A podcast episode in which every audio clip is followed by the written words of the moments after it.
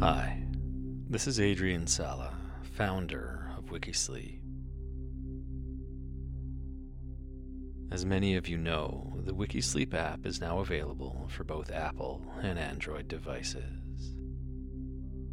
And I recently updated it, adding some fun features like autoplay for the next episode, sequential play of your favorite episodes, and a timer so that you can set it and forget it while you drift off to sleep.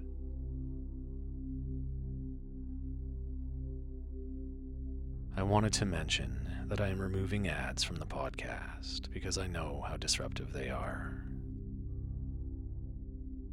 My sincere hope is that you'll go to the app and try it out, where I believe the experience is just better. And as part of that, though, over the next coming weeks, I'll be changing the episodes on the podcast to be closer to previews of full episodes, about six or seven minutes each. If you'd like to hear this and every other episode in its entirety, they're available on the app, and you can access that by visiting wiki sleep dot com. It's simple to download and get started, and there's a free trial so you can test it out at no cost today. Anyway, I encourage you to get the app, and in the meantime, I hope you get some rest and enjoy this episode.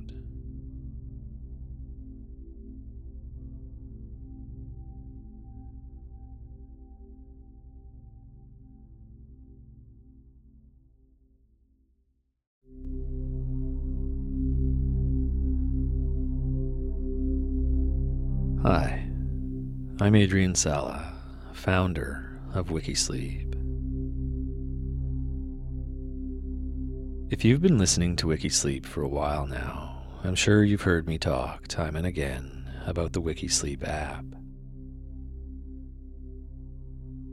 Well, earlier this week, I emailed out a beta version to many of you who signed up for early access. The beta version works just like the public version will, except it is one hundred percent free.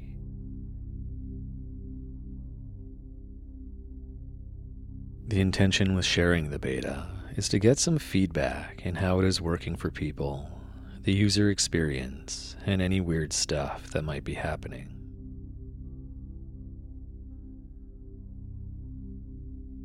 To help with that process, I'll be sending out a simple form to those of you that downloaded it that you are welcome to fill out with your input. You're, of course, under no obligation to do so, but as fans of WikiSleep, I'd be curious to hear your thoughts. Once all that information is gathered, I can make the appropriate changes and launch the app into the world.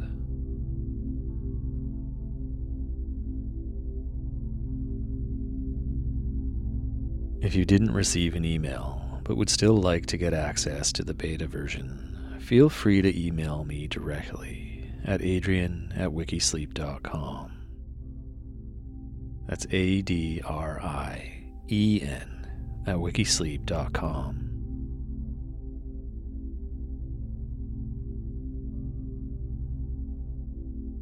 Part of the process for developing the app is re-recording some of the earliest podcast episodes I made, back when I was still finding my rhythm and voice. One of my favorites was about the Wright Brothers, and today I am sharing the updated version. But instead of it being me who reads, it's our regular guest host, Britt Buntain.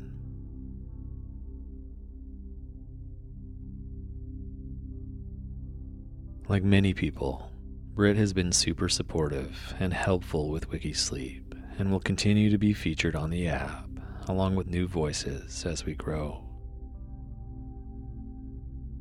So, I'll pass over to her now.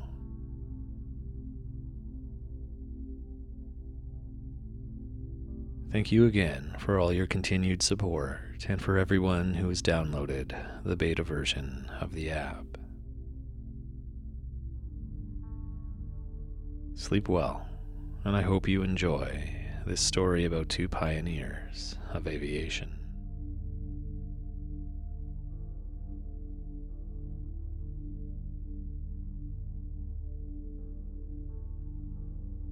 Good evening, I'm Britt Buntain, and tonight I'll be reading to you about the Wright brothers, who are often credited with the first sustained flight in human history. Inventive, ambitious, and brave, the Wright brothers tackled the challenge of aviation with a dedication that was hard to match.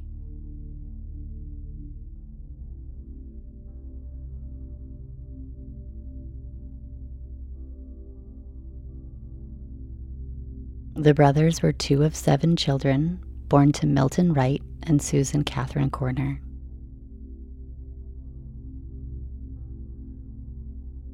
Wilbur, born April sixteenth, eighteen sixty-seven, was the older of the two, with Orville being born on August nineteenth, eighteen seventy-one.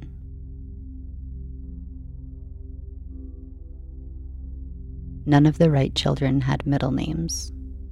Instead, their father tried hard to give them distinctive first names.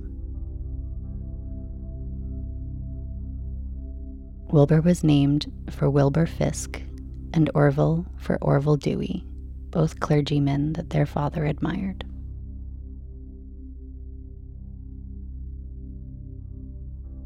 Because of their father's position as a bishop in the Church of the United Brethren in Christ, he traveled often, and the Wrights moved twelve times before finally settling permanently in Dayton, Ohio in eighteen eighty-four.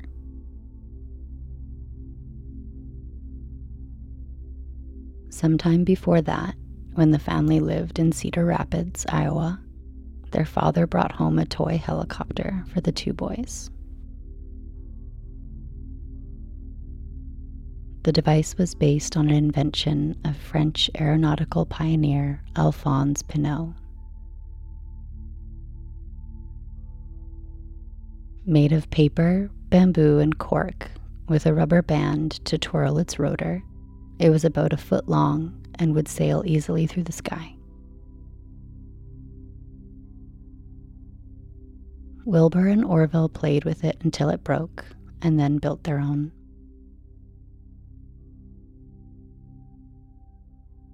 In later years, they pointed to their experience with the toy as the spark of their interest in flying.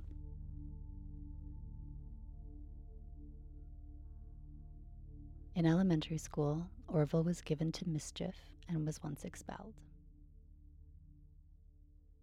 Both brothers attended high school, but neither received diplomas.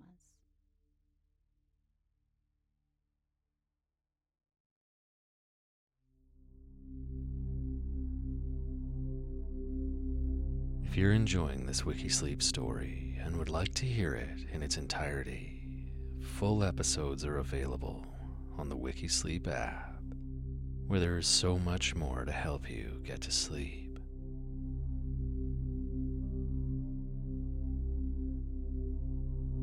Simply visit the Apple App Store or Google Play Store and search WikiSleep, or visit wikisleep dot com, where there are simple links to the app. And remember, we're not a regular sleep app. We're a cool sleep app. Affordable, fun, and endlessly interesting.